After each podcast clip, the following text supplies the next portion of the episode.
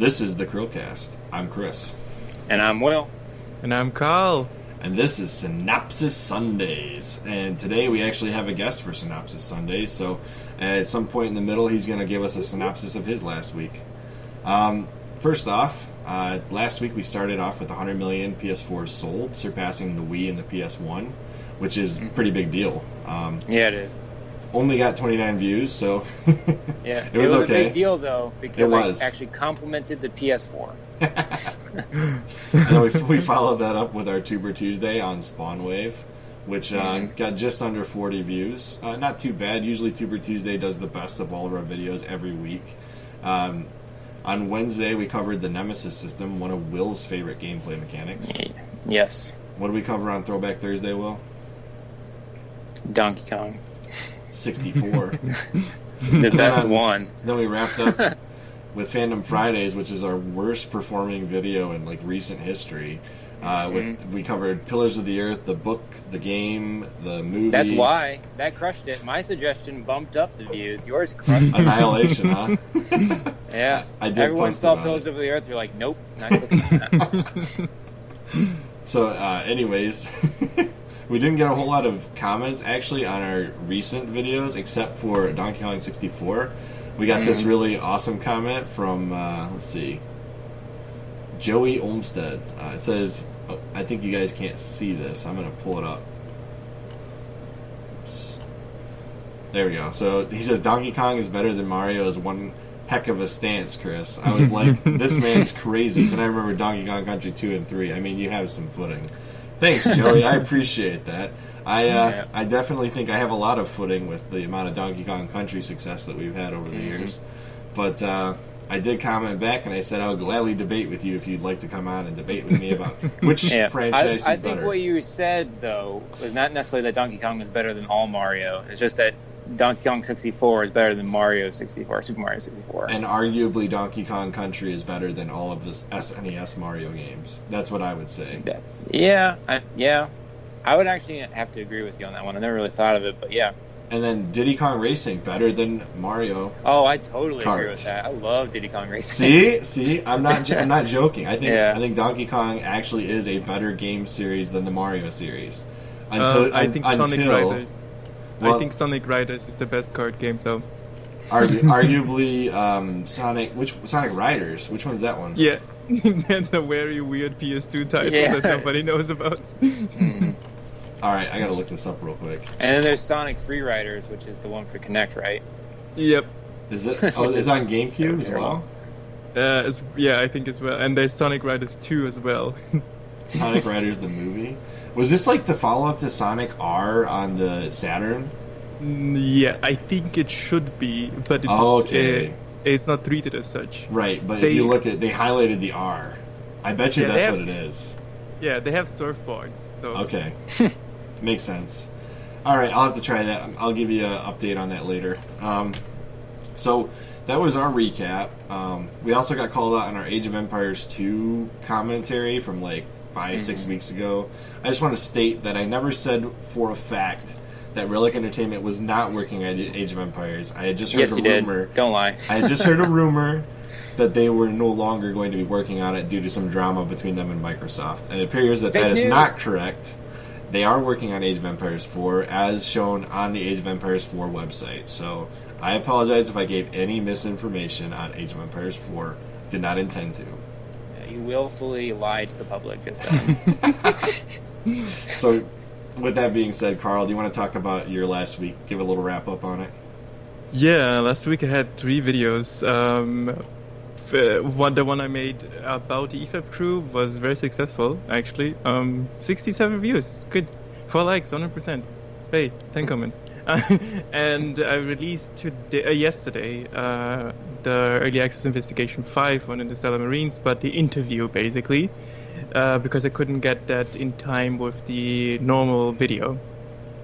And uh, yeah, you can clearly see that the developers are still working on it, but they are a little bit delusional because their goals are a little bit lofty. And what one of the major things that happened in the interview was that they could still be in 10 years still developing the game. And I don't think early access is meant for that. It's also drags the name of early access a little bit down because people are not going to believe games are being finished if developers just said no no no we, we, we're going to continue forever without end in sight and then uh, I ate some hand, some um, some uh, how how did I oh I forgot the Humble Uh, pie. Humble pie. humble pie. I ate some humble pie uh, by doing some mistakes. Uh, basically, EFAP is kind of a kind of a str- stream uh, or yeah stream uh, where they look at creators' videos and criticize them or take their videos a little bit apart. Uh, can be good, it can be bad. Um, it's always good criticism, but they, they make a lot of mistakes. That's true.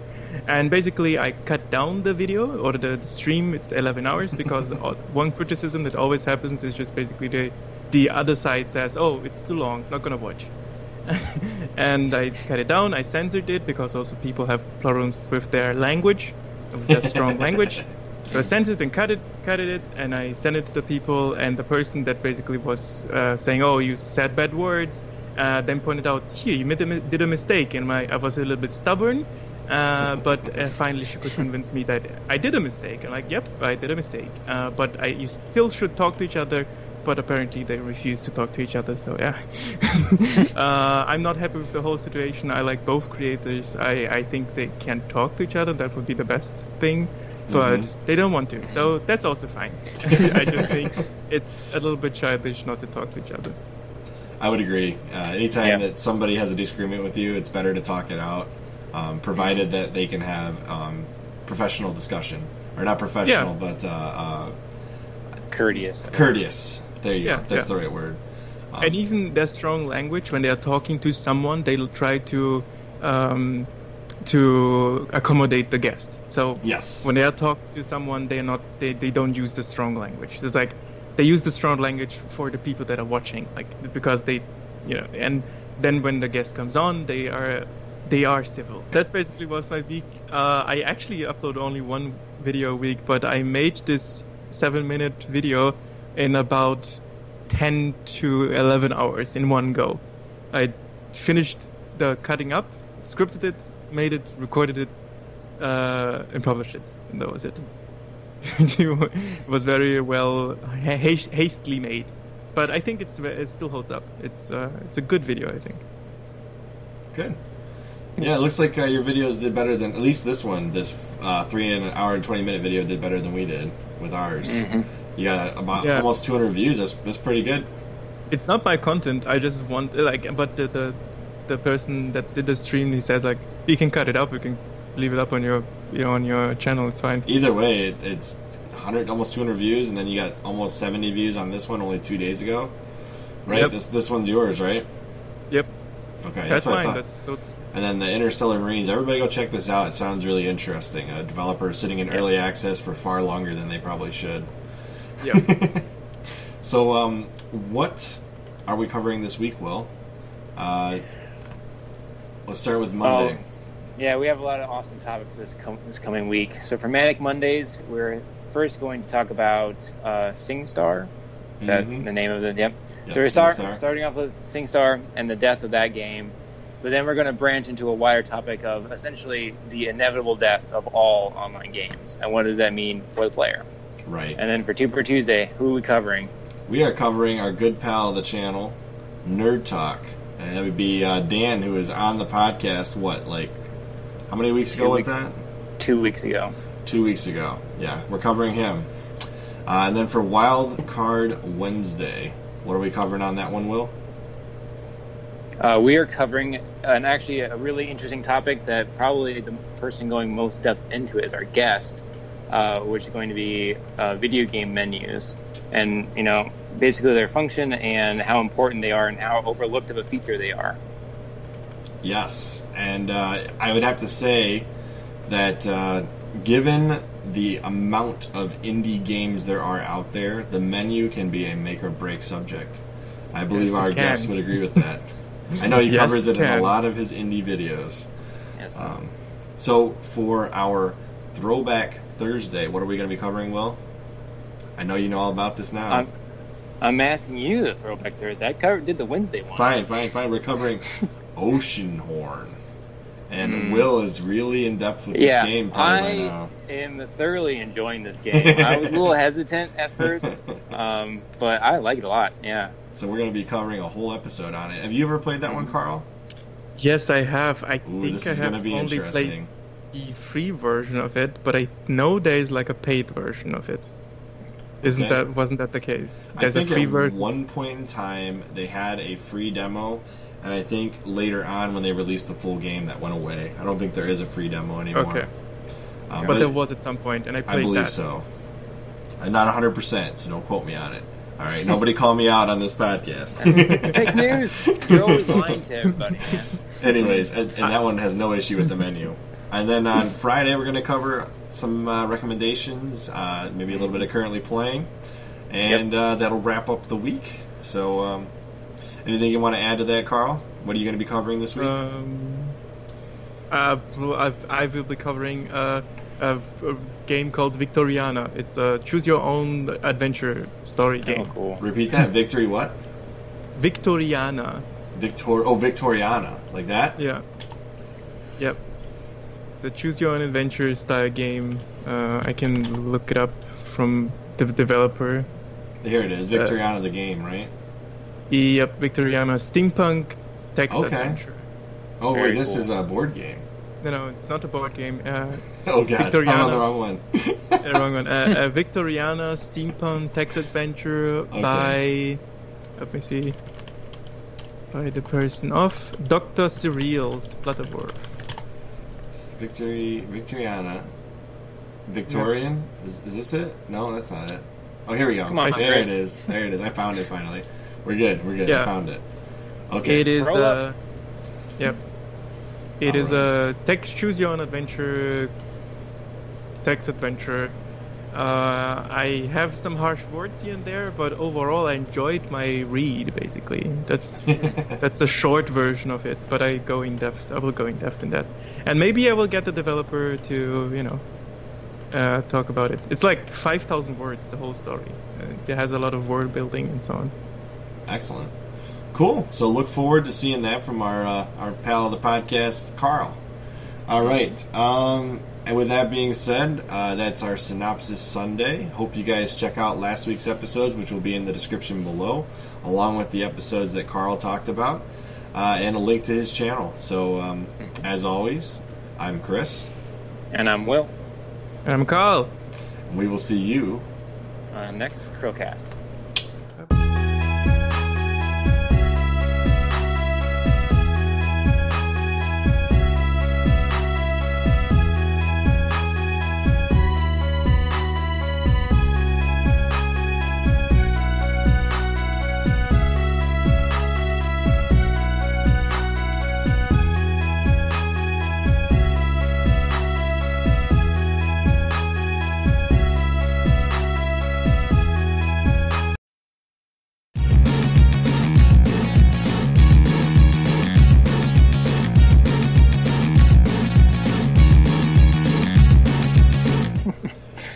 This is the Chrillcast. I'm Chris. And I'm Will. I'm Carl. And uh, Carl, do you want to give the viewers a quick little intro about yourself? Yeah, I'm Carl. I'm an indie game reviewer and I have my own podcast called The Indie Intermission. I also cover a lot of early access titles, but more on uh, um, how you how they show themselves, their presentation basically, and I look at how risky or if the games are still being developed. Uh, recently, I have looked at Interstellar Marines, which is the oldest game in early access since the inception of early access. So it's basically uh, six years or officially in development, but 10 years in development overall. And if you go even back further, it's probably 15 years in development. Cool. And we're happy to have you on, Carl. Yep. Um, Will, what are we going to be? Uh, what's what's today? Today is Manic Mondays. Dude, you always You do it wrong. Do you want me to say it the right I want way? you to do it through it. Manic Mondays. What are we? Uh, what are we covering on Manic Mondays, Will? Today we were talking about SingStar and it's shutting down, and then a broader topic of basically games as a service and their eventual and inevitable death. That is correct. So uh, they're going to be shutting down the SingStar servers on the 31st of January next year, and uh, that's a big deal because SingStar has been around a very long time. Uh, I remember the first time I ever played the SingStar games was on the PS2 sometime in the early 2000s, And uh, I, I didn't play a lot of it, but I had friends that had the games because that was the only reason they got a PS2. They liked the karaoke aspect of SingStar. Um, and it was always cool to see how far off your voice was from the notes. But I'm getting a little off topic because the, the more important thing is, is if they shut down the servers, um, there's a lot of content that goes away forever, and that that's a big Yep. deal because if you don't get it ahead of time, um, I, I'm sure there's going to be people that are going to be buying songs now when they didn't want to because they're going to buy them slowly over time, or maybe not at all. I don't know. But now the hype is this game is going away, so I got to buy the stuff now while it's still there. And if you don't, it's gone. The servers are done. You just have whatever's offline already. And Yeah. I think that's the real danger with a game, with online services being the main focus. And uh, Will, what, what was your take on this? Yeah, I have the same take. So, you know, this is a good, you know, representation of what's happening with basically all games now. How most of the game is online, and a lot of games don't even have like anything that you can download. So it's just online gameplay. So if that community dies, the game that you bought for sixty dollars, probably more now, especially if it's an EA game, it's probably like eighty or ninety dollars. um, you know, it's gone forever. So you've lost that game. Yep. Uh, So a little bit of context. I used to play this game with my mom because that was the only game she would play. so uh, I have a, a, a slight attachment to the game. I haven't played it for years because I don't have consoles anymore. Um, and I think SingStar at some point just stopped doing anything. They stopped innovating. They they did release a, a lot of new songs, but like they didn't do like career mode or uh, a talent acquisition show or even a competitive mode, what- whatever. Like they, they didn't do anything anymore. It was just like hobbling along. And I think today there are not free versions of that as well, like especially on a smartphone and so on. Um, that it's it doesn't have an audience anymore. So basically, what they're doing is like, oh, this service, PlayStation, this uh, server costs us money, so we're just gonna shut it down. Problem is, it's people still paid for it. So basically, they're saying, you paid us money. Now we're gonna take that money and burn it up in front of you.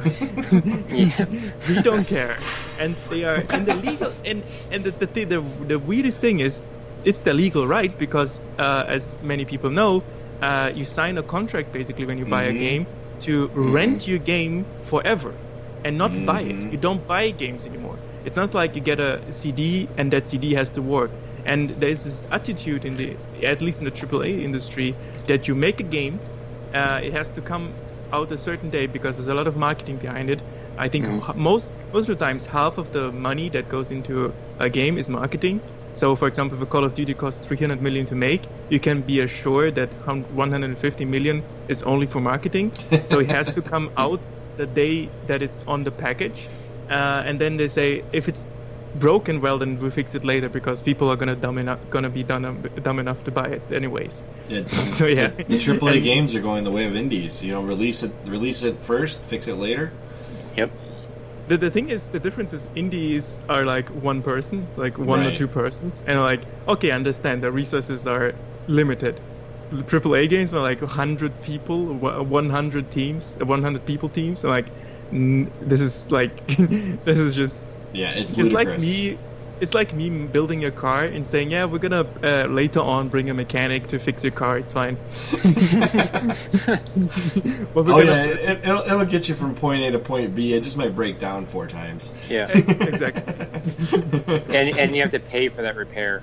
exactly exactly i have to pay for the repair and a year, a year later say you want to color your car you, you want color on your car well you have Yeah. to buy that extra as well hmm Well, now you can't even do that because the service is shut down. Oh, we don't Yeah. sell colors anymore. You're stuck with whatever color we gave you. Yep.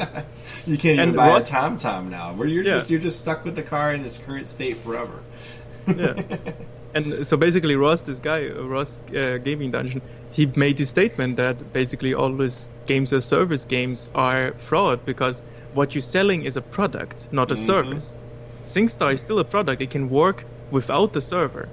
Yes. you know? And you bought things you bought products. You did, didn't bu- buy the service. And when you were going into this business um, uh, in this business you didn't know that you were buying a service service. Nobody told you outright oh we're gonna someday we're gonna shut it down. It's written in some small little line Mm. somewhere in the agreements, and like this doesn't this does not hold up in front of court. But the problem is nobody's gonna sue because try to sue Sony. It's like a multi-million dollar company. Good luck, boy. Good good luck. Good luck with that. an appointment at an attorney costs like three thousand bucks, something like that. It's like good luck trying to sue Sony. Sony. So yeah, Yep. it's like it's sad. It's actually against the law, but uh, as as long as nobody has enough money and can uh, go against it, it's gonna be going to continue happening again, again, again, and again. Mhm. Need for Need for Speed Worlds.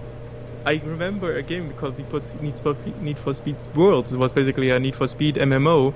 It got shut down, just outright. But even though you could play it offline as well, so Did you guys see the Yeah. article where they talked about? So, I know this is like a little bit off topic, but it's not really off topic. EA, I believe, right? Need for Speed's owned by EA, right? Um, yep. They released Need for Speed Heat with no microtransactions. and look at this. What? Look at this article, though. Need for Speed Heat has no microtransactions, and that might be a bad thing. That's clickbait. No, no, no, that's Yeah. clickbait. I No, don't, no, I no, don't no, no, believe- no, no. I read it earlier, okay? I promise. I read this, all right? So basically, what they stated was EA doesn't have any kind of confidence in this Need for Speed game, and that's why there's no microtransaction in it. But really, how, how successful has EA been trying to put all these microtransactions in games? If anything, this game might sell better without microtransactions. Even Yeah. pay for the even pay for like like the base game will probably sell better without microtransactions. Uh, okay, so You might not make more money, but it'll sell. yeah. better. So I, I always try to explain like this. So investors, uh, they take a look at the company, and if the company is making money, that's fine. Uh, and they will always they, they will ask after a quarter, a year, they will ask, did you make more money than the last quarter?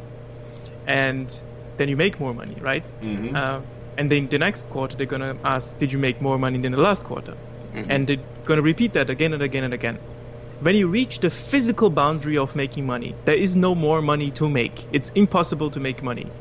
Uh, the investors are still gonna ask, can you make more money? Right. and let's let's say you break the physical boundaries of making money. It's you break physics and make more money in the last quarter.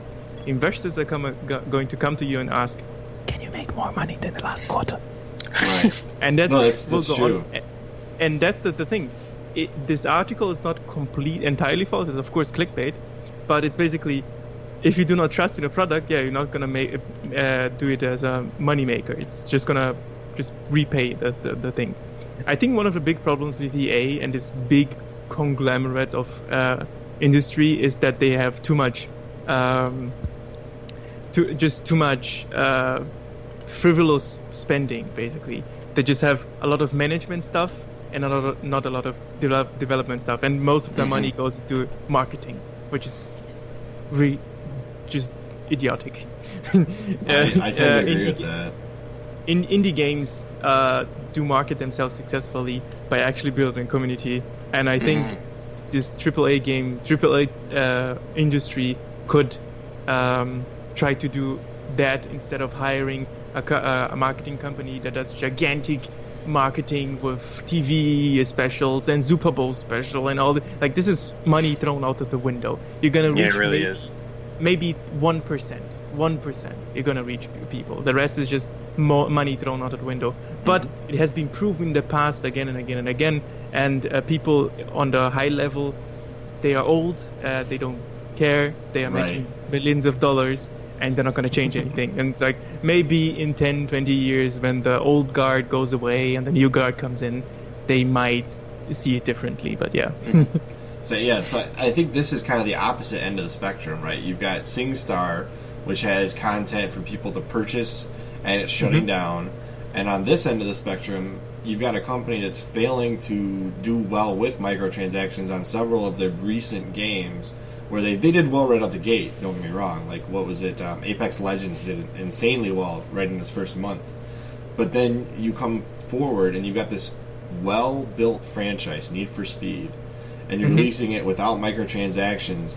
and without any hope of ever having servers shut down because you don't have the content on the servers to shut down. and people are saying this is a bad thing because it's not a mainstream game. But what if the game doesn't support the microtransactions in the first place? Like you can't just add a bajillion color schemes to a Mario Brothers game from the Yeah. SNES era and Yes, you expect can. people- well you could, but I don't know anybody's going to buy If, that. if you're EA or Activision, yes, you can. That's why they don't own Mario. but no, I'm just saying, like, this is like two Yeah. opposite ends of the spectrum. You've got this company, this EA is massive, Sony's massive. One of them's shutting down servers, one of them's not even putting them up. And, it, and uh, one of okay, here I have a split mind on that, right? As a as a businessman, as a ca- proper capitalist, I'm saying, yeah, go for it. It's like a, a way to make money. Sure. micro tr- microtransactions are fine. Um, as a consumer, I'm like, why are you even buying this? But at the same time, Right. those companies they hire psychologists to figure out how to get people to spend. It's not people like us that say we oppose microtransactions. We're not going to buy it. Um, it. They are uh, looking at people that are already uh, they they have a problem, and Yeah, they, like They gambling. spend. The gambling people. They're looking at that. That's their their market. They make a lot of money with the, the people that whales. the whales basically and that's the, the most disturbing thing about it i'm not against microtransactions in itself but these games they create problems and say do you want to solve the problem we created with your money? Mm-hmm. We have created this problem that you are experiencing right now. Do you want the solution that we created for your problem that you can Oh pay with gosh. money? And that's and that's like everyone that defends microtransactions or say oh microtransactions are not that bad. No no no no no. You misunderstand they're not bad in itself but they are made bad because the intention is to suck out money from Mhm. people that have a psychological problem and that's the bad thing about it So imagine all these whales on SingStar right now. They're shutting down the Yeah. servers. They're probably Yeah. buying up every last bit of content on that server before it gets shut down. And look, if you look on the actual article I had earlier, it said that the PS4 users can re-download the content, but the PS3 users have no chance. They have to download it now, and they'll never get another chance at it again. So okay hopefully uh, most of the people that are scooping up anything left are PS4 owners because otherwise you're left you're left without a paddle. You're not getting that content back. Yep. So, um, is there anything you wanted to add to this conversation, Carl, at this point in time? I mean, it's the it's the, the same discussion over and over again. Uh, one of the things I want to add as the as the last thing, uh, Ross Gaming Dungeon actually mentioned this. If you, if uh, a cause has to, uh, if in a cause, if you have to convince people to vote with their wallet, uh, the cause is already lost, because if you have to convince them, then they are doing the wrong thing already. you shouldn't. I shouldn't. Yeah. We shouldn't be talking about. Oh, don't spend money on that. It should be obvious to everyone. Don't spend money on those things. Yeah. Don't do it. it's like, just don't do it. And, and there's a ton of SingStar games that are already out that are playable on older consoles. exactly. There's no reason to spend money on this new game just because the servers are shutting down. But Okay. it is it is a preliminary look at what's going to happen with all these games as a service as they shut down over time. You're Yeah. just going to mm-hmm. lose out on anything that might have been there, and it's just bad for the consumer overall. At this point, don't buy any online games. Yes. Like there's there there are enough free to play games that you can play online. Uh, you will find one that that you like. Like th- at least this Yes. point, don't play. Don't buy online games. It's like it's a waste of time. if you're going to play an online game, like play one that's free like Fortnite. Yep, You know, don't yep. don't buy into something that's going to die in 3 weeks. yes. yeah, basically. So, anyways, um, as always, I'm Chris, And I'm Will And I'm Carl. and we will see you on the next Chrillcast.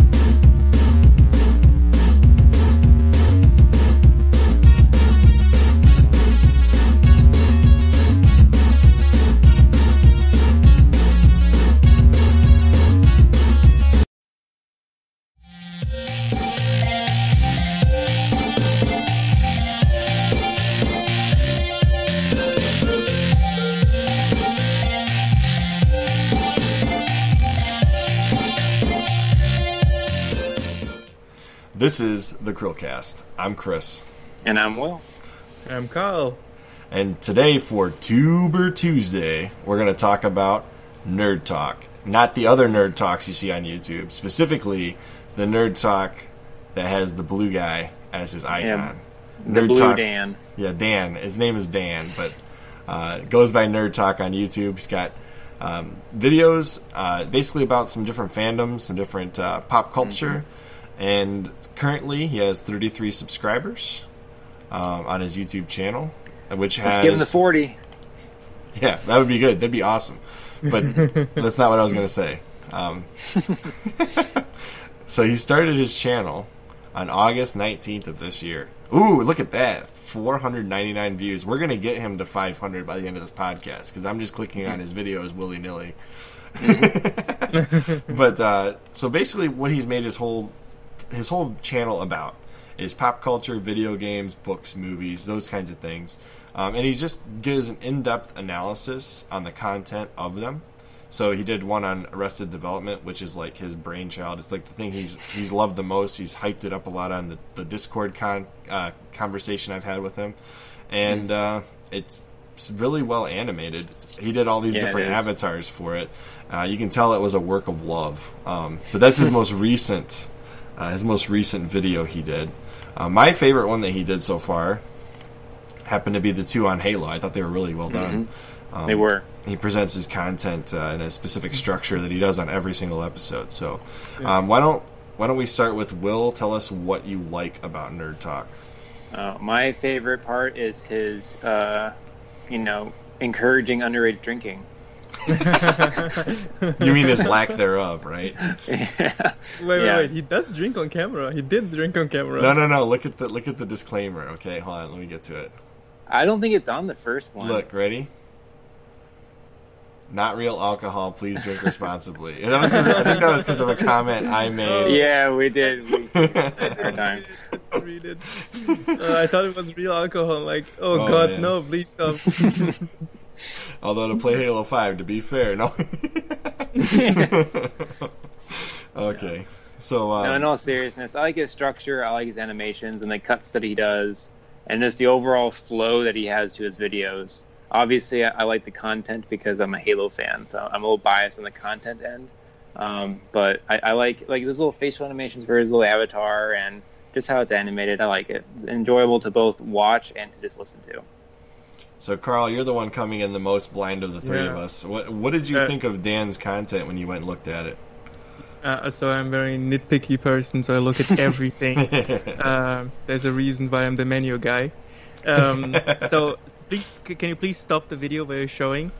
You can see uh, the character doesn't align at the bottom of the screen completely. There's like a small space. oh, you mean right here? Yeah, and it's on every video, and like it, it's driving me freaking nuts. So there you go. Oh man, I have to cut everything. Sorry. no, no, it's good, it's good, it's good. I'm it's a good. horrible guest. Um, uh, It's all good. I'll just I'll just this snip one. that one part out, and then everybody will know what happened, but nobody will hear. Yep. that, that was the, the, the that was the only thing. Um, Okay. in general, generally speaking, uh, his whole channel with the banner, there is no coherent um, uh, color scheme. For example, the blue of his face is not. You can find it back in the in the banner, um, and it is. This is like super, superficial stuff. It's like Mhm. it doesn't matter in the overall picture because the content is key, but this is things that you can improve on. And for example, the discussion tab is, I think, basically empty. And Would you expect uh, there to be discussion tabs on? uh, not discussion, um, description tab, Oh, okay. I was like, what? Yeah. not discussion. yeah, about tab. So it's basically empty. Uh, it, write something there because Google will take this as your ba- as basically your all your keywords for your channel. You can also put hashtags in there. It doesn't matter You can for put us hashtags because in the description. yeah, yeah, yeah. yeah. Oh um, it doesn't ma- it doesn't matter for us because uh, Google uh, it doesn't matter how well we optimize our our videos. Uh, the algorithm doesn't trust us, or the systems behind this, this whole thing doesn't trust us, so they're not going to recommend us either way. Uh, uh, once you get monetized, then they will uh, look at you. um, okay, but what I like uh, about the this his videos is his delivery and the topics he chooses. Um, he chooses to talk about stuff that he's passionate about, and that's I think the most important thing. When you're passionate about something, you're gonna have better writing or uh, want to try to uh, make it tighter and so on. Um, and like I mentioned, the whole aesthetics. Uh, I would change the, the thumbnails a little bit. Uh, if you look at, for example, episode four, four and five of the Nerd Talk, uh, uh, I think those are the best ones. Those are I- the best ones. I think I agree with you on that. Um, and everything else is like it looks okay, but it could improve. Yeah, I, I I would agree with that. I think his Halo thumbnails are fine the way they are. Yeah, Um, yeah. I think those two are good. Um, his Game of Thrones one is lacking everything. It's just Yeah. it's just the title. I mean, and that's fine. If somebody's But looking for is like Game of Thrones, stuff, right? Yeah, like, this is yeah, like it is. It's stuff you can nitpicky. easily improve on. Yeah. Uh, the content-wise, it's actually pretty tight. There's nothing much much to to actually criticize. It's like, yep, Mm-hmm. that's your that, that you deliver your points correct uh, in, in in order and correctly, and it sounds great.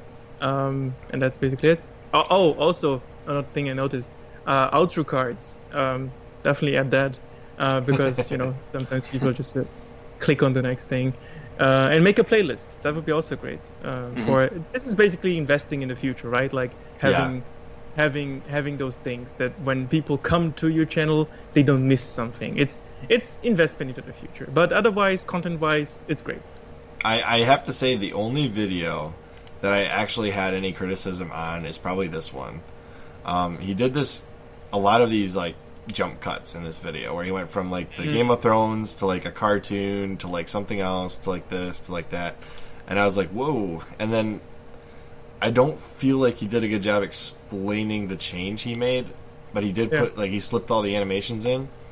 I think if he did this in the same style as he did the Halo Five video, this could have been a lot better. If that I- makes I- I- sense. Yeah, I admire it because I know how much work goes into oh yeah, keyframing stuff. yes, one hundred percent. Uh, otherwise, I'm like, yeah, this is, this is- this you know. I have been keyframing stuff for a while, ever since I learned it, and every time I have to do, it, I'm like, oh god, please stop, make it stop, make it stop. I don't want to do this anymore because it's time consuming. It's just time. Oh yeah, consuming. yeah. This this definitely took him a long time. I just think he could have delivered his message better had he done it like he did Halo Five, where he took the whole argument as one coherent thought Yeah, and just I talked it all out. I think that would have been. I think it would have been better. I really do, um, and I hope that uh, he doesn't take that the wrong way because it is a good video overall. But I like you, Nerd Talk. They might hate you. I'm- I'm don't still a don't do that. Don't do that, Well, No, I do. Come I on. do that with my. I do that with myself all the time. When I when if, uh, when I like, I would advise also to for him for Nerd Talk to go back to his videos and try to and try to figure out oh what could I improve because you have to be your own biggest fan and biggest critic at the same time. Just just look at just look at this comment, Will. Okay, this was awesome. Your best video yet. Watch it from start to finish in one sitting. Okay, don't See, tell me I don't like his videos. That videos. was a backhanded comment. No, it was not. best one. But you think they're all terrible, so that doesn't mean anything. I don't see any Will the Thrill ninety two. Oh, there is one. I take it back. Great. Uh, vi- you just said great video. Arakesh, That's uh that's also Arakesh. I recognize him. Oh, this one. Um, uh, amazing the- video man. That guy. No, no, the the un, under Arak, Arakash, Ararash, or whatever. The the with the colorful Yeah, icon. yeah. This one. Uh, he does a lot of uh, first-person shooter stuff. I think. Yeah, yep, yep. Erish. This guy. Yeah. He does a lot of first-person shooter stuff. Uh, I've been following for a while. Uh, one of the things I always look for is like, can you survive three months? Because most new YouTubers uh, stop at three months. Really? So yeah, like this is like a like a cut off cut off day for, for most YouTubers. They stop at three, and they never upload anything again. so I always wait until they they get enough time, and then uh, I try to guide them a little bit because before that it's like uh, Where did we? where did we book- start? Will. March 29th, 2019. okay, it's been a while now. It's been longer Yeah, than three so it's a- months. You survived three months. yeah. hey, how- it- what do you what do you think of this it's description?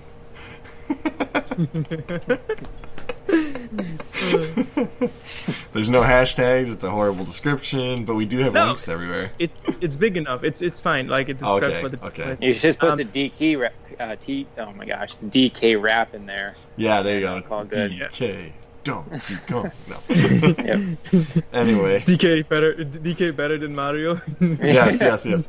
I will put that in the description after this show is over. It's going to say DK is better than Mario, just to, just to make the point clear. You, All you- right. you have to make as many as Mhm. many controversial statements as possible. DK better than Mario. Halo Five is good. Oh no, Uh, nope, I can't put that in there. I don't Master agree with that. Sucks. Nope. 343 is better than Bungie. exactly, exactly. And then you will get all the, the, the juicy, juicy, controversial, controversial gosh. tricks. Yeah, we'll get the like, hate like, clicks. The, That's the, what the quartering will, will cover us on his next video. Yeah. I am. I, uh, I, I, I, I'm happy that the quartering actually updated his finally how he, how this his channel looks. One of the, my major criticism was like, you ding doing this for a year, man. Can get a, at least a frigging uh, pack where it shows your your camera with a layer on top. Like, oh god, no, please stop. Hey, yeah, no, uh, quartering has been improving. I like it, uh, but he's also very reactionary. So yes, it's like pa- it's a partial love. It's like yeah, sometimes it's okay, and Mhm. sometimes it's just. But nerd talk, you're good, you're fine. Point. yes, I think okay. one of the things I think is that um, if he continues that, and if he can can continue this at least a month or yeah, a- um, a video a month, um, I will predict that it will slowly pick up. Uh, of Yeah. course, oh sorry, he has a lot do a lot of marketing, and um, you know it, some may, maybe there might be a point where he runs out of stuff he wants to talk about passionately, uh, and there will be the decision point That'll be where the make or break moment, right? yeah, make a break Mhm. point. Can I continue even though I don't have something that I'm very, very passionate about? Because that is the the, the breaking point for most people. hmm That's actually something, and, and not to take the focus off Dan, but um, that's something that I look forward to with our podcast when we have guests, because you find people like yourself, or like uh, Dan, or like DW Relive, people that are passionate about what they're doing, you know, et cetera, et cetera, with all the guests we've had. Because I'm not going to list every single person here right now. There you have to But- go through every single one right now. But in general, it, it brings a different, fresh take on things, and like we can discuss things like what we're going to be talking about tomorrow, like the menus on video games. And uh, I think that's going to keep this channel going for a long time because we don't have to be passionate as long as the guest is. No, Exactly, exactly. It's genius. It's genius. anyway, um, I think the outlook for Nerd Talk going forward is very good. Um, ever since uh, we tag teamed with him, he's gone up in subscribers by about double. So good luck for It's him. all us. It is. It's all us. No. He's probably gonna pass our channel too, just like DW did. but uh, I think the outlook is positive, and I think if he keeps making very good content and he keeps finding new fandoms to uh, talk about, he'll be all set for the future. What about you, Will? Yeah, I think every video he's improved. I think he's still settling in into exactly how he wants to present his content. Um, hopefully, he'll realign his avatar so it actually lines up with the bottom. Now that I've noticed it, it's very annoying. um, and uh, yeah, I think every video has gotten better. I think he's the only way he has to go from here is up, and I think he's going to, you know, do really well. Yeah, since we're talking al- already on a high level of criticism, it's not like, oh, your content is not good. No, no, no, no. We're yeah, talking from a about, base level, right? no. Yeah, we're, we're not talking about we're not talking about base level. We're talking like we are on already on a skyline. It's like this is what you can on top. It's like the the, the cherry on on the cake. Like this is what you can improve. That's what we're talking about. Uh, so yeah, content wise, he continues. Um, I think there will be a future for him. Uh, if in a year he's still doing this uh, monthly or weekly, um, then I think we can talk again, and then we will have to talk about how to properly advertise his videos and how to properly um, get people like in into the channel because that's probably will probably be one of the frustrations he will have in this first year. Yeah, I would agree. Mhm. Well, uh, as always, I think the outlook for Nerd Talk is good. Um, and my name is Chris, And I'm Will I'm Carl. and we will see you on the next Chrillcast.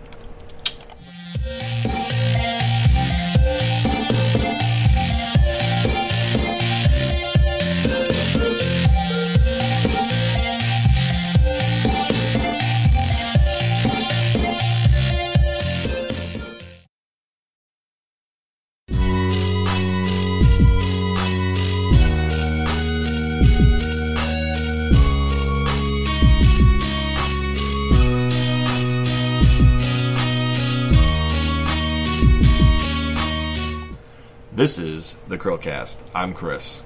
And I'm Will. And I'm Carl. And uh, Carl, do you want to tell people about yourself a little bit? I know you did in the last episode, but uh, it's good to keep Yeah. talking about you every single Yeah, episode. yeah. I'm I'm great. no, I, I'm uh, I'm Carl, I'm Carl Lucas. Uh, I'm an indie games uh, reviewer. I review indie games uh, all the time uh, because I think they are very important uh, to the industry. Um, and I also have a, a show called Early Access Investigation where I take a look at early access titles and how they present themselves and if they are a risk or not. Uh, I do talking head videos sometimes, and I have podcasts of my own called Indie Intermission. Um, yeah, that's basically me. Uh, if any, and I also uh, uh, interview a lot of indie devs, and that's basically my unique selling point. Uh, I like to talk to them and ask about certain stuff, uh, what decision decisions they made, and so on. So that's that's basically me. That's what I do.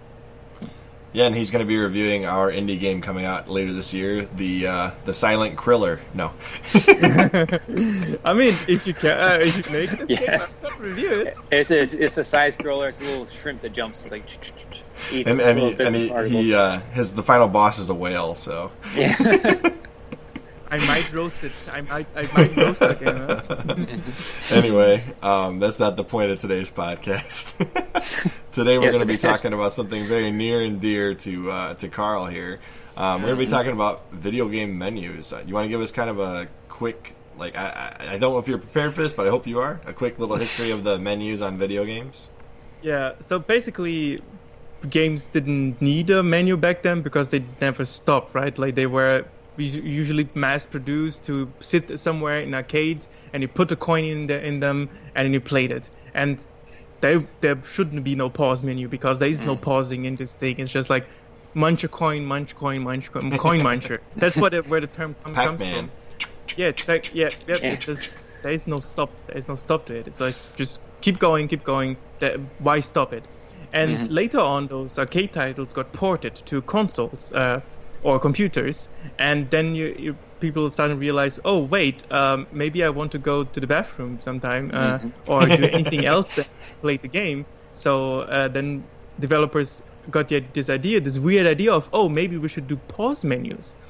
And uh, with that, on a computer, uh, a lot of things develop like it shouldn't only be a pause menu. A pause menu should also uh, provide the player with options like uh, make uh, def- um, defining the size of the window they have because you know when you have a big screen, maybe you want a smaller window, and with that, like slow, slow Roller Coaster gradual- Tycoon Two. Yeah, yeah, like you can't resize like- that one.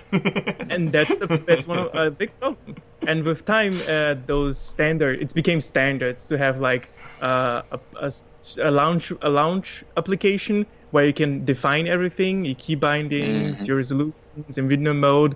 Then in the game itself, you have an extra options menu, and in the pause menu itself is again an options menu because it's basically always the same system. You just have to add it to the to the whole thing, and that's basically it small gradual changes led to what we are what we are right now and since i look at menus and a lot of indie game menus they sometimes forget to even put an exit button somewhere so uh, that's not good that's not good yeah, when you got to do Control Escape to exit a game, that means somebody didn't do their job.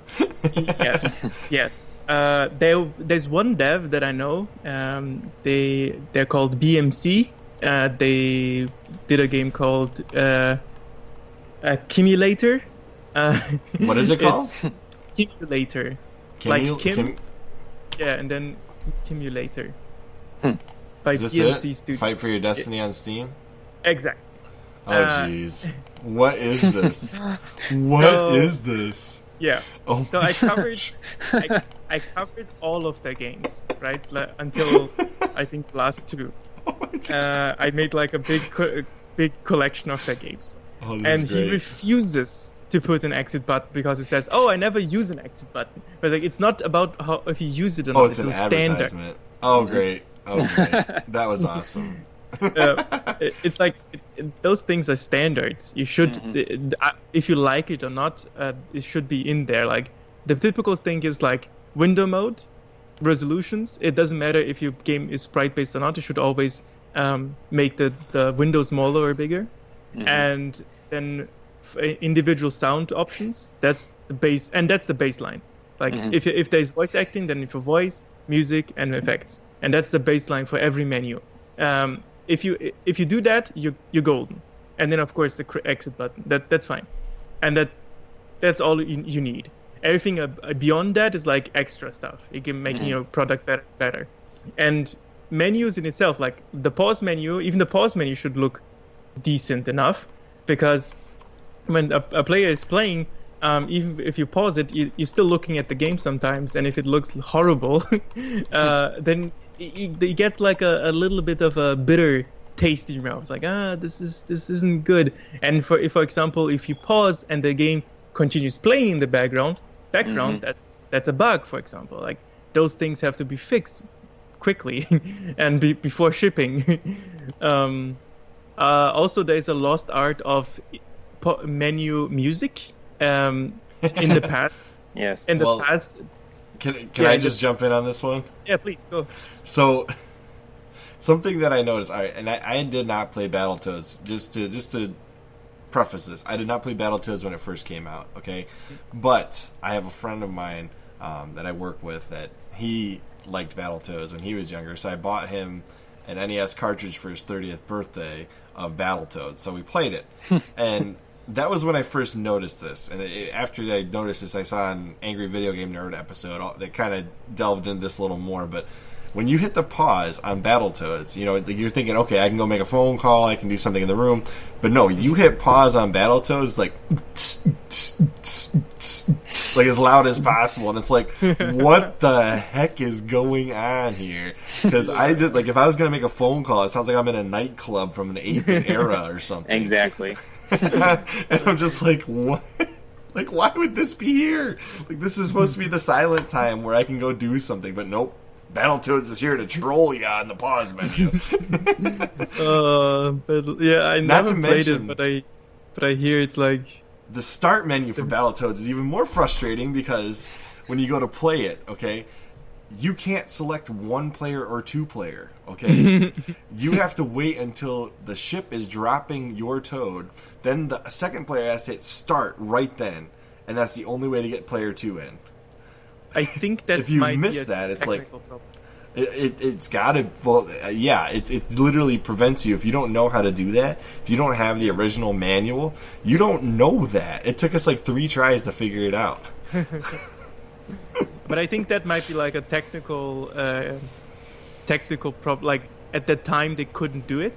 Maybe. Um, everyone that Maybe. doesn't do this today, like days the, the technology exists for choosing one or two players. Like i- Mhm. every are like Unity projects that probably have already covered it for free. Uh. So every game that doesn't do this today, I would consider the flaw. oh, yeah. Like, and the, the the the thing people have to understand, like the menu is like a small thing that people don't think about it.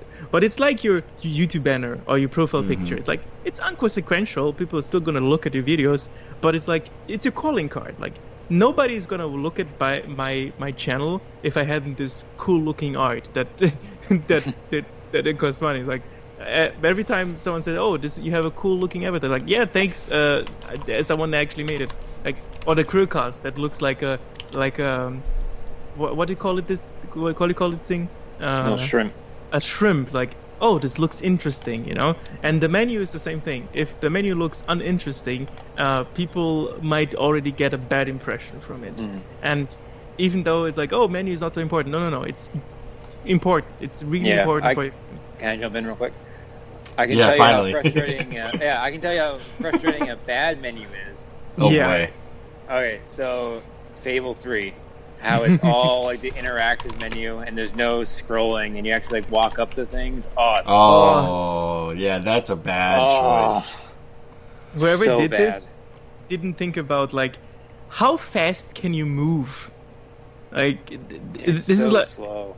and, and and it's like when gimmick enters uh, when you try to gimmick some make something gimmicky and Mhm. look make something look cool but the solution is already there there is no way to innovate menus you can only implement menus like Yes. implement menus very well but do not try to innovate them because they're already at a at a stage where it's like I gotta, is- I gotta jump in here. Okay, look at this Okay. forum post. It says, "Why would they make it so the button you press to access your menu is the same button you press to return to the sanctuary? That's just baffling game design." And then the next comment, "That's because the sanctuary is your menu." Toodles. Yes. Oh, it's awful. I had totally forgotten about that. Like I liked Fable 3 as a game, but I had totally forgotten about the sanctuary element of the pause menu. Yeah. That is a bad design. I remember Yeah. the first time I went to Sanctuary, I was like, "What is this crap?" And then you got your DLC in there too. It's like you had to Oh, walk to the, you had to oh, walk oh, to get so DLC. it's like why would you ever want DLC mm-hmm. not right at somebody's fingertip? Hmm Yeah, you want them to say, "Okay, it's one press away. I can have this." You don't want to have them Yep. walk around a circle in a sanctuary. oh, look, there's some DLC. I'm just gonna mosey on over here. Yep. yep. But what, Oh. speaking of the Fable series, a good menu that I that was in the series was the Fable Two. Well, Fable Two is okay, but the Fable Anniversary one, how it's actually like the it looks like you're in a book. I thought that was a really nice Oh, touch. Yeah, I forgot Yeah. about that. Oh yeah, Bru- brutal, brutal. Uh, the, the the game with um, Jack Black that also had like a book aesthetics Mm-hmm. to it, like not a uh, disc aesthetics, a vinyl plate. Yeah, no, it looks Uh, good. Yeah, Been a while since I looked at it. it was just a cool touch because when you start the game up, you actually it opens up. Yeah, it starts like that and opens up to the page that you're on. It's pretty cool. Yeah, that's pretty neat. Yeah, it, it, I, I was mentioning not innovating. That's what I mean. It's iterating. Like Mhm. this is not innovation. It's like it, it's already been done, but now it's being gen- done just a little bit better. It looks a little bit cooler. The the sanctuary thing that's trying to innovate it, but even though like yeah. there's no way to innovate the menu. It's like this is the formula. Uh, use that, and then what what you do with it, it you can go wild with it. You know what? One of the coolest menus I've ever seen in a video game. Look at this. Like, talk about style. Yeah. Yeah, it's cool. yeah. Persona Persona menus are very stylistic. Yeah. They're done really well too because they're, they're concise. You know what you're getting when you click on one of the menu items, and and there's no fluff. There's no excess. There's no. There's no. It's just exactly what it needs to be.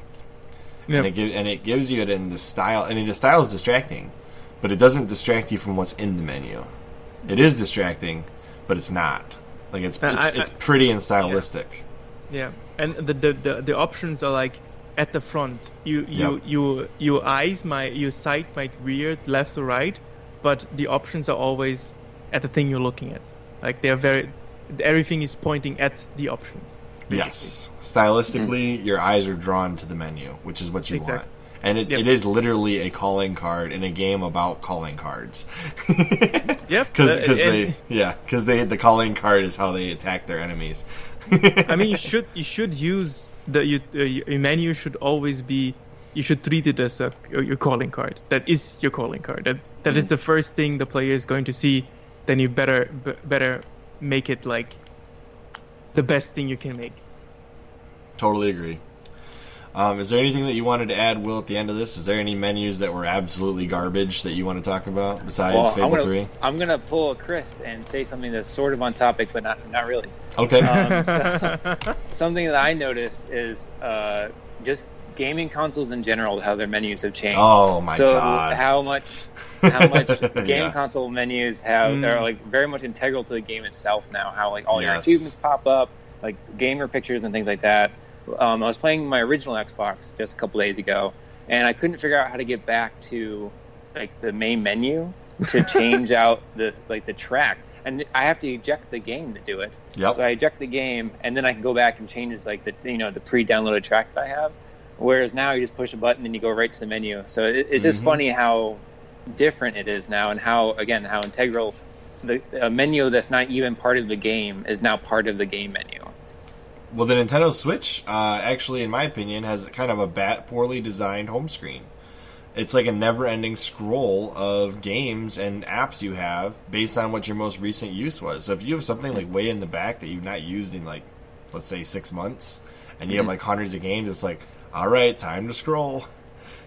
well, it's Nintendo, so what Yeah, do you they- expect? They, they, they, they. Uh, it seems that you that they don't have a UI team, so Mm. every UI decision they make is um, void of any reference, or maybe it is it is because they made a market test and the people that they tested liked it this way, which Maybe. I I don't believe that. I just think it's like they don't have a UI team. They don't care about it.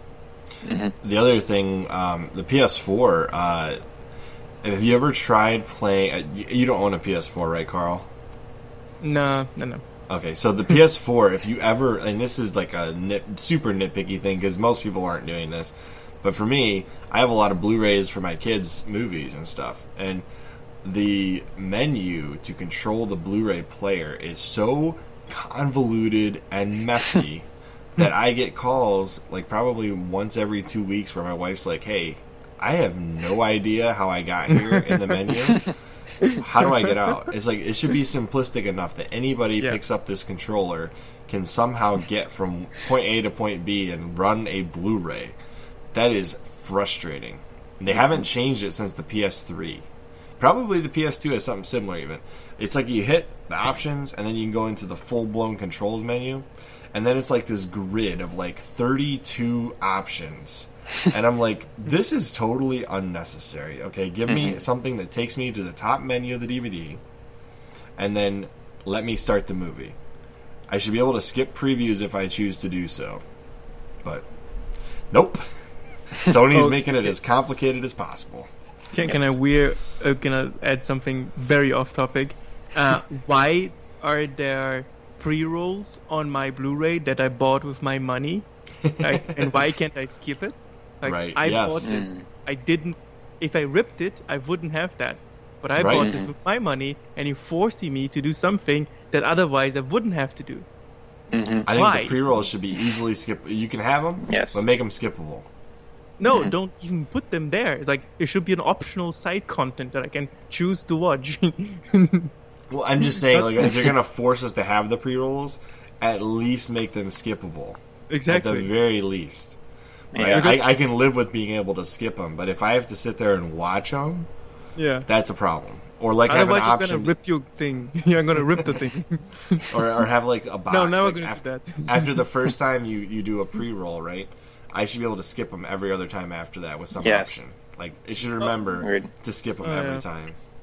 I don't mind seeing previews once. It's it's when I have to see them every time I boot up the original Cars movie, and my kid mm-hmm. has to wait five minutes to watch Cars. That shouldn't be the case. It should just be like, okay, we're watching Cars. Boom, start the movie. Yep. And when you it, it, then then it's like, oh, you're basically forcing me to rip the thing so they don't have a re, uh, pre-roll. I'm not saying that, but no, no, I know. uh, Like it's like it's a it's like, oh, we're doing this against piracy. Like I already bought it. I'm I'm not the the target audience Yeah, you're right, looking right, at. right. anyway, so uh, just to recap, menus on video games can are an integral part of the system you've developed. They're your calling card for your game, and they can easily allow the user to change things, pause, or even access something that they want to change. Um, and with that being said, I think that indie devs and AAA developers, you're not out of the loop here, should focus on making good menus that allow the user to do exactly what they expect the user to be able to do, including exit. Yep, I agree. I agree. One thousand percent. Yep. So, as always, I'm Chris, And I'm Will I'm Carl. and we will see you, on next Chrillcast. Carl. Toodles. this time I forgot to say it. Oh. bye bye.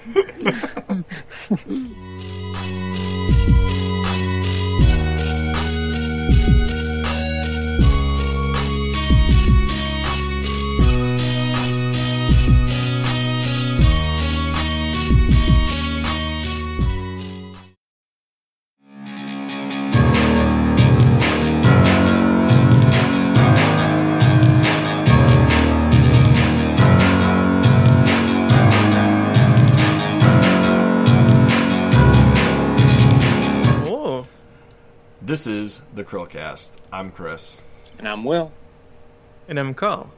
and this is Throwback Thursday. And uh, Carl, before we get into that topic, you want to tell everybody about yourself? yeah, I am a small indie game u- reviewer. Basically, I have my own podcast called Indie Intermission. I have a show called For Early Access Investigation, where I look at uh, how early access titles present themselves and how they, uh, if they are a viable option to invest in, and if they're a risk or not. And I do a lot of interviews with indie devs and ask them about their own game and what, why they did certain choices and so on. So yeah, that's what I have on the channel. I also have a lot of uh, a few talking head videos where I just take one uh, topic apart, and that's basically me. Yeah, that's all. So go check out uh, Carl Lucas. He's our current guest on the podcast uh, through tomorrow. Because um, today is Thursday if you're watching this. All right. Um, today, the Throwback Thursday topic is a game that I love and I've recently gotten Will into. It's Oceanhorn, which mm-hmm. uh, it was released on November 14th, 2013. So actually, this coming out on Thursday will be on the anniversary of the release of Oceanhorn. Did it right for once. It's like, it's like you planned that or something. I know it's crazy. I got get the game to Will. Let Will play the game. Release the video on the anniversary. Exactly. Boom. Interesting. so just to cover this game, it's one of the most popular Genius. indie iPhone games ever. Um, it comes from a very small company called Cornfox and Bros, uh, produced by FDG Entertainment.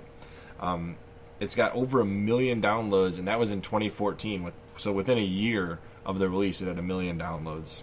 Mm-hmm. Um, it's actually got a sequel, a follow up, Oceanhorn 2 Knights of the Lost Realm, which was released earlier this year. It's exclusive to Apple Arcade. I fully expect that to yeah. change over time.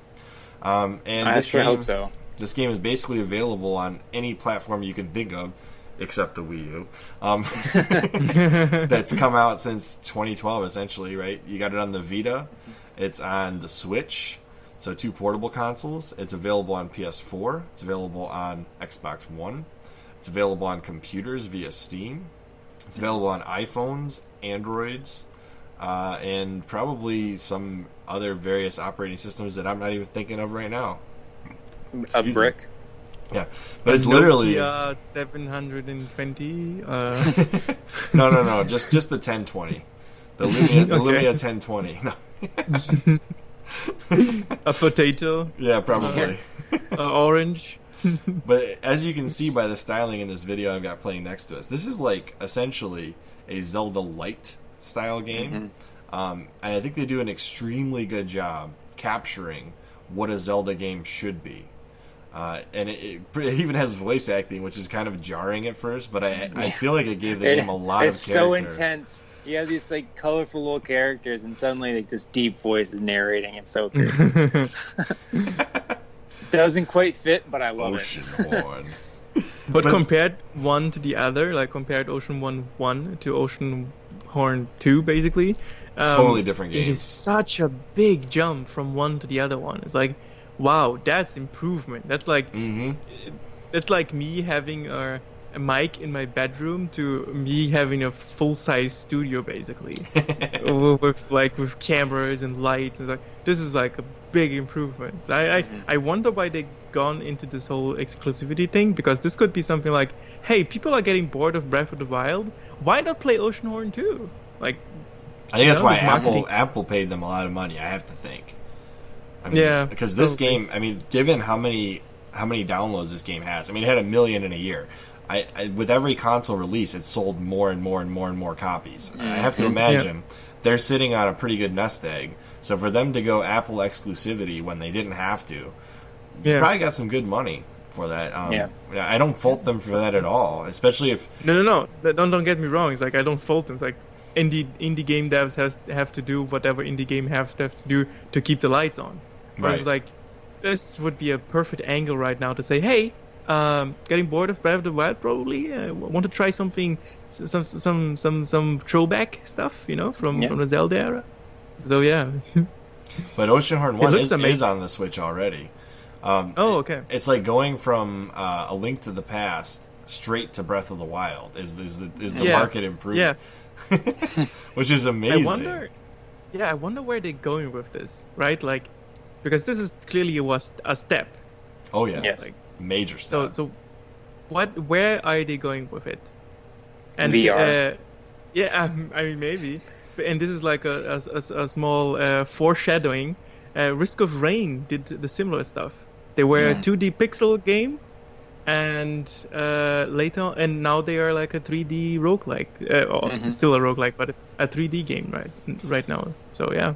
This game is enough like Breath of the Wild, but enough different than Breath of the Wild that it has its own interests in it. Like you've got Yeah. the what I understand from reading of the game. I haven't played it yet. I intend to because I'll probably get Apple Arcade for a month or two and play through this game.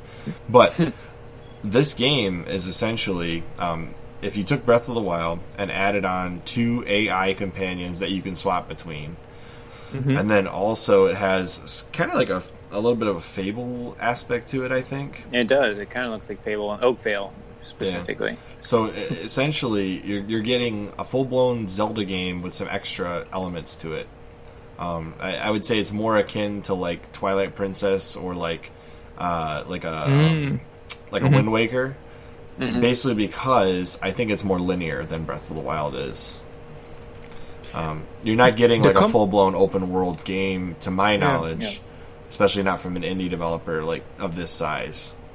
But it is a good game, and it's it's got so much going on for it. The combat system looks um, something like similar to to Assassin's Creed actually, where you have to Oh, like the objectives. wait.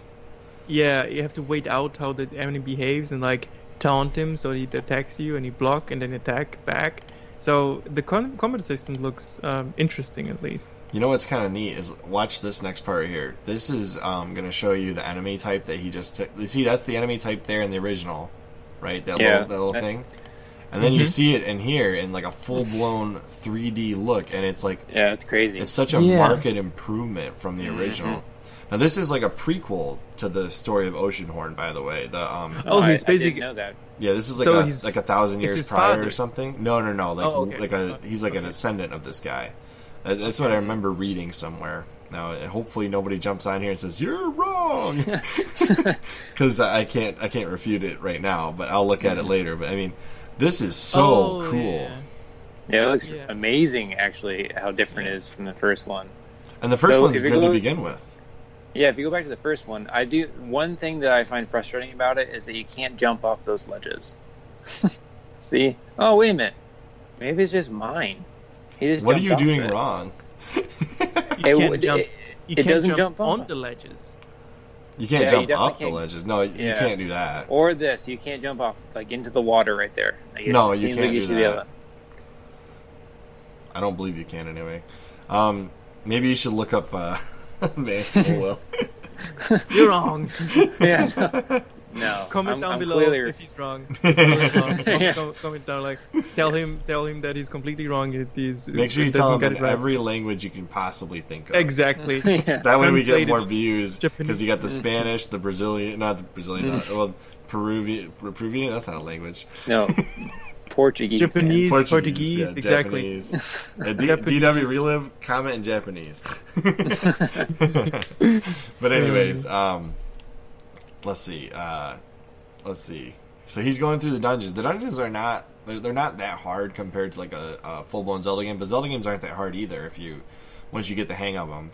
Um, and the puzzles are are interesting enough that they kept my attention throughout the whole game.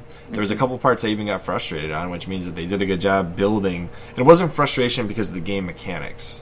It was frustration because I couldn't solve the puzzle as quickly as I expected to. like There was one part that I got frustrated in one of these caves where you had to go around to pick up, or go- get, go around this rock to get to a chest, Mhm. and where you couldn't see when you're going around the rock, there's a little hole that you could fall into, and I kept falling into it. I was like, "What is going on? Like, what is, what is happening?" I feel like they did here?" this on purpose to you, Will.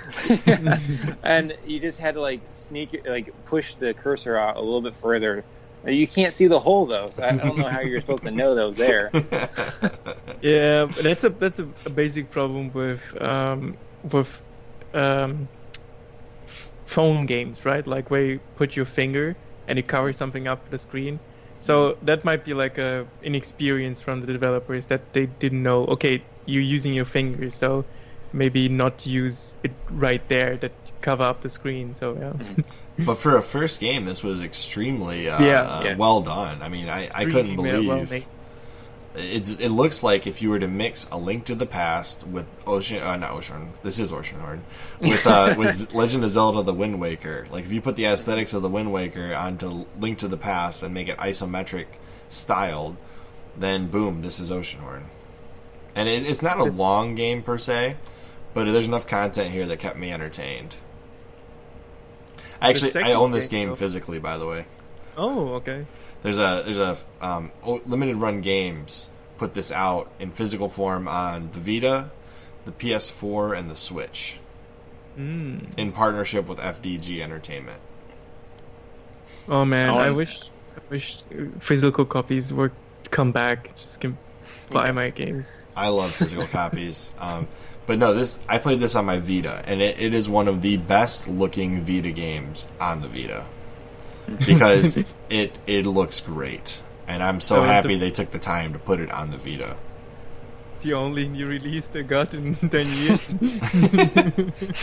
That hurt. That cuts deep. That cuts deep. Yeah, I bought I bought a lot. Console, isn't it? the It's the one- problem it's- is the problem is it's not far from the truth. It's like yeah, they've just forgot about this this technology You that know, is actually you- pretty good. you say that, but there's been a lot of. It's so funny. Everybody has his opinion of the Vita, and No, Will and I are gonna have to do. Will and I are gonna have to do a throwback Thursday on the Vita at some point because Yeah. there are so many games that came out well after Yeah, the Vita was I know, pronounced yeah. dead, and I bought a lot. I, of I them. know that. Like It's, what I it's a as touchy joke, subject just- for Chris. no, the, the, the, the thing is, is like it just stopped marketing. It's like Yeah. mm-hmm. it's just like yeah, we're not gonna like the Sony lost its uh, interest in the whole thing. Yep. You know what's crazy? I had no idea there's little touch pads on the back of it. I had no idea. Anyways, not to get off subject, Oceanhorn is one of probably one of my favorite games um, that's come out from an indie developer ever. I, I think it's probably up there with uh, what was the other one I was thinking of. Um, why don't you guys jump in here? I'm gonna think for a second. Oceanhorn. I mean, that is the one we're talking No. about. yeah, Yeah. no, I was I was looking at the, the, the, the footage and it's like the second game, right? Oh yeah, yeah. and yeah. the second game is like it it flashes everything out, like Mhm. the environment. It doesn't look better. like an But, indie game. Yeah, the environment looks better because it- now you have like this this the visual cues of 3D environment, right? And Mhm. if you compare Ocean One, One and Two, it's like oh, they basically ported Ocean One uh, One uh, into a 3D environment, and it looks like the same world. Which oftentimes when indie developers do their second run, it looks completely different because they rehaul Mhm. everything. Yeah. But this looks like, oh, if people played the first one, they're gonna even though it's 3D, they're gonna feel at home with this one. Yeah. Just like Zelda, right? When Zelda made the Yep. transition from 2D to 3D, same thing. It still felt like Zelda. All the color schemes made sense. The world looked realistic. Well, not realistic, but it looked like it could be a legitimate translation from 2D to 3D. And that's what you have here. Um, I do recommend that anybody who enjoys Zelda, who enjoys these type of games, go give Oceanhorn a shot. It's cheap. It's available on basically everything and the developer the company that made this is not very big. So um, every bit of support helps them to produce games like oceanhorn 2 and oceanhorn 1 which arguably are both great games. Um, and hopefully oceanhorn 2 will come to everything just like oceanhorn 1 did. Yes. after the timed exclusivity with apple. Because i can't imagine they got more than a year out of the timed exclusivity which to be honest it's probably going to take them at least a year to develop for the other systems because it took them a long probably. time Yeah. to release it on everything like they did but it was well worth it they made all their money back i'm sure Mhm. I mean, And- they, they they probably got money from Apple to be as an exclusive, so they basically uh, they already made their earnings back basically. So Oh, yeah. and now everything they earn on top of that is like probably uh, from what I know, um, from the Steam side, right? And when you have a producer or a publisher, they take thirty percent almost always flat, like thirty percent Mhm. from the earnings go to them. Uh, when you put it on Steam, it's 30% publisher plus 30% Steam, so you're left with 40%. And if it's on Apple Arcade, probably they took just 30% instead of 60. so uh, they will probably make money on this one. And it looks like people are buying it, enjoying it. So the, the- I think the only hurdle is it's on Apple Arcade. I think it's. I think, like I said, I think at some point this is going to be a timed exclusivity deal. yeah, and, and they will be so. releasing it somewhere else. Because right now, Yeah. they they developed for Apple first. That's how they did the first one. They released it on Apple, uh, the iPhone first, and then after that they released. They did it on Apple TV. It's on the Apple TV, even the first one. So, and I'm imagining that this is probably on the Apple TV as well. Um, depending Yeah. on which Apple TV you have, probably not the Apple TV 2 that's been dead for a while, but uh, overall, uh, this exclusivity deal will probably allow them to produce and develop for other consoles in the meantime. And by the time the exclusivity is out, they'll probably be pretty close to releasing it on other consoles. So I really look forward to that, and I hope that's Yeah. the case. Yeah, me too. Because I would hate to have to play this on a phone, personally. and, Yeah. uh, yeah. Anyways, uh, anything to add, you guys? Yeah, I'm good. And one last thing, I I do like to no no quick last thing. I like to to uh, you know talk talk bad about publishers and so, so on because I think they they are just there to make to provide money for developers, but they do provide the service basically. They are responsible for the marketing side of the things. They give you enough stability so that you can continue developing your games. So every time I mention oh publisher bad, it's like yeah publishers are bad, but it's like at the same time they actually provide stability for the developer to create something like Oceanhorn and even Oceanhorn 2. Like without the publisher, there would be probably no Oceanhorn 2. So yeah. That's probably true. I mean, even with everything they did with Oceanhorn 1 without the correct marketing strategy, I never would have seen it. Yep. And, uh, you know, with that being said, uh, controversial statement EA saved BioWare, look it up. and now they're killing them. Yeah. Oh yeah. Go out and buy uh, Oceanhorn. I love this game. I love the, the development of it. It's fantastic. Um, I'd love to see them make more games. So help them out. Mhm. This is not a paid advertisement. I need to state that now. This But is not a paid advertisement. wink, wink. Come on the podcast, Cornfox and Yeah. Bros. I'd love to talk to you. As always, I'm Chris, And I'm Will I'm Carl. and we will see you on the next Chrillcast. Bye bye. Oh.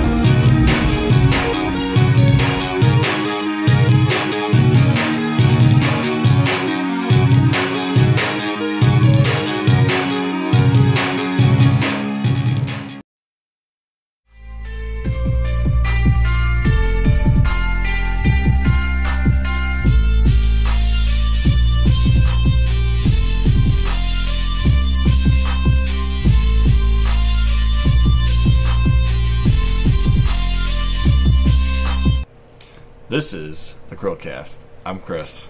And I'm Will. And I'm Carl.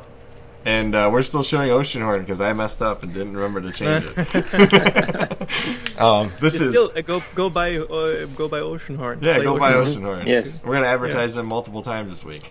Exactly. so this is uh, Fandom Fridays, and uh, we have our special guest Carl for the last time this week. Do you want to give us a quick little recap of who you are? Oh yeah, I, I am an indie game reviewer. Basically, I review indie games a lot, um, and I interview the, dev, the devs when I get the chance to. I have a show called Early Access Investigation where I look at early access titles and uh, how they present themselves, and um, you know see if it's a risk or not. I also have talking head videos where I just take one topic apart and talk about that. And I have a podcast on my own called the Indie Intermission, where we talk about everything. Um, yeah, that's basically it. That's basically me. Alrighty, yeah, we'll go check out Carl if you haven't yet. By the end of this week, then uh, give him a couple more subscribers, get him to that great triple-digit number he's looking for.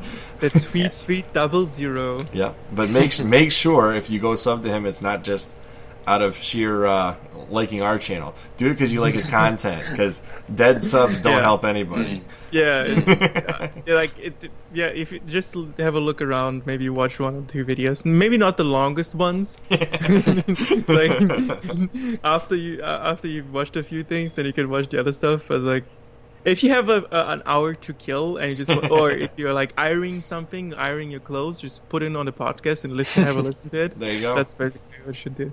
But seriously, go check out Carl. He's got some good stuff. Yes. Um, with that being said, Will, what do you want to recommend to the viewers for Fandom Friday? All right, so this one's kind of a little bit out there, um, but I'm recommending a book on Norse mythology.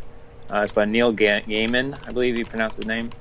Uh, it's really cool. So if you've ever dived into Norse mythology, it's kind of complicated. It's a lot of different stories uh, for the same phenomenon, and it, it's really scattered, and like every age is a little bit different. And he does a really good job of condensing it in this book and trying to make it more of like a coherent story. So you, you try to read it like a, an actual book. Um, it's pretty good. It's very different than the Marvel story of Thor. And I can't Yeah. imagine why. well, you know the the um, uh, Fenrir, that giant wolf in Thor Ragnarok, is actually Loki's kid. What? yeah, what? he has he, he does a little diddly with a giant, and for some reason he has a wolf baby. Okay. then. okay. Yeah, Okay. You might have to explain this off camera a different day for me, Will. I'm so confused. Yeah. And there's the uh, art So author, by the way. Here's the au- here's the author right here. He's got Yeah. some scraggly hair. That's what I would expect from. Interesting. This guy actually does a forward for the new Ray Bradbury books. Um, Really? For the Fahrenheit 451. So Hmm. if you get the newest copy, he has a forward in it. Huh. All right. Completely off topic. Anyway, this is really good. If you want to have uh, an easy way of getting into Norse mythology or learn a little bit more about Chris Hemsworth, Chris Hemsworth, goodness gracious, Chris Hemsworth. Um, you can read this book. It's great. oh boy. All right, uh, Carl. Do you want to go next, or should I? Uh, you can go first. Um, I'm gonna recommend a board game. We're gonna go a little off off uh, video games for once. Old school. Yeah. Yeah, we're going to talk about uh, the Trogdor board game. I'm not sure how hard it is to attain nowadays because there's a crazy fandom that bought it. But uh, I'm part of the fandom that bought it, and the game itself it's a it's a cooperative game. So if you like games where you get to play together with your friends to achieve a single goal, this is the game for you. It's actually even with this ludicrous art style and just crazy theme that it's got going on, it has a lot of complex gameplay, really well designed gameplay, um, which allows you to take turns working together. So like one person will control Trogdor for their turn, and then the enemies will move, and then the next person will control Trogdor, and the enemies will move. So you, you kind of have to work together to use each other's turns to each other's advantage, and the overall theme fits the gameplay, and the overall cards are just beautifully done. Um, if you can get a chance to upgrade to the plastic figurines, they're really nice. I, I did a did an unboxing of this on our ambient unboxing channel. I don't recommend you spending the two thousand dollars to get this insane wood board, but you know some people do, so that's fine. You can get that if you want. Um, but yeah, th- this is a high quality game uh, made around a theme of a show that I watched when I was younger. So nostalgia plays a big part of this. But high quality game, high quality pieces, great artwork, great theme, just all around great board game. Um, I have no qualms with this whatsoever. Wow, O- other than one. other than I paid too much for it. but go support these guys. I mean, they did so much work on on early Flash video. Um, they did a lot of. It was all free. The website was entirely free, and they just Yeah, decided to give back to the community by making this board game something that I really loved. Um, and I think they deserve every cent that they made. It's a great game, and they did a lot of good content for me when I was younger, so I appreciate it. What are you uh, What are you here to talk about today, Carl? Ooh, um, there's this game called Risk of Rain 2. Uh, it sold probably over a half a million copies uh, already. It's an indie game developed by three people called Hopoo. Yeah, they're, they're called Hopoo. Uh, they are being uh, distributed by Gearbox, yeah. Uh, but the the developers are Hopoo. Uh, this trailer, I don't like this one, and you probably can see a, a comment from myself saying this is the worst representation of, of the game you will ever see. Let's see if we can find Uh, it. probably- you can you can probably can't find it. It's buried somewhere. But We'll it's find the it. worst repres Yeah, this is the worst representation of the game you can ever bring because it does not represent how what the game is actually about. So it's basically a roguelite uh, game um, where you land somewhere on a planet and you have a stage and you have to go through the stage, activate a portal, defeat the the boss, and during all of this, you have to uh, get a resource basically. Um, and re- resources are items, and items provide you with power. At the end, it can get very crazy, where you're like one-shotting everything because you're so strong, and you're jumping all over the place, and you're running like a maniac, and that's basically the you know the the main gameplay loop. It's not finished though. Uh, they are planning to finish it, I think, next year around the same time. Uh, I think a story time, a story time, a story campaign is coming. Uh, there are several features that they have. They will bring two different uh, survivors, which are characters, uh, into the game, and Cool. they have uh, also skill. They will uh, make a, a that you can uh, at some point will be able to choose between skills for the survivors. So they have a lot. At the end of the when when it's fel- finished developed, uh, you pro- it's probably gonna be a game between 100 and 200 hours that you can fill Oh, easily. wow. Easily. Okay. And it's co-op, uh, uh, co-op game uh, gameplay where you can play, play with people. Um, so yeah, Is this like a better representation of the gameplay? This is a better representation of the gameplay. Yeah. So I know that what was the original Risk of Rain a side scroller?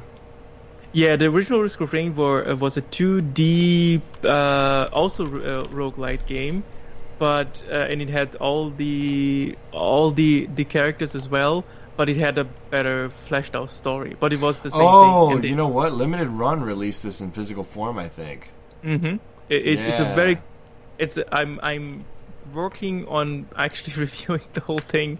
The problem is uh, I want to get I want Risk of Rain two to finish first, Oh, and then I okay. want uh, do a Okay. uh, double trouble and uh, review both of them.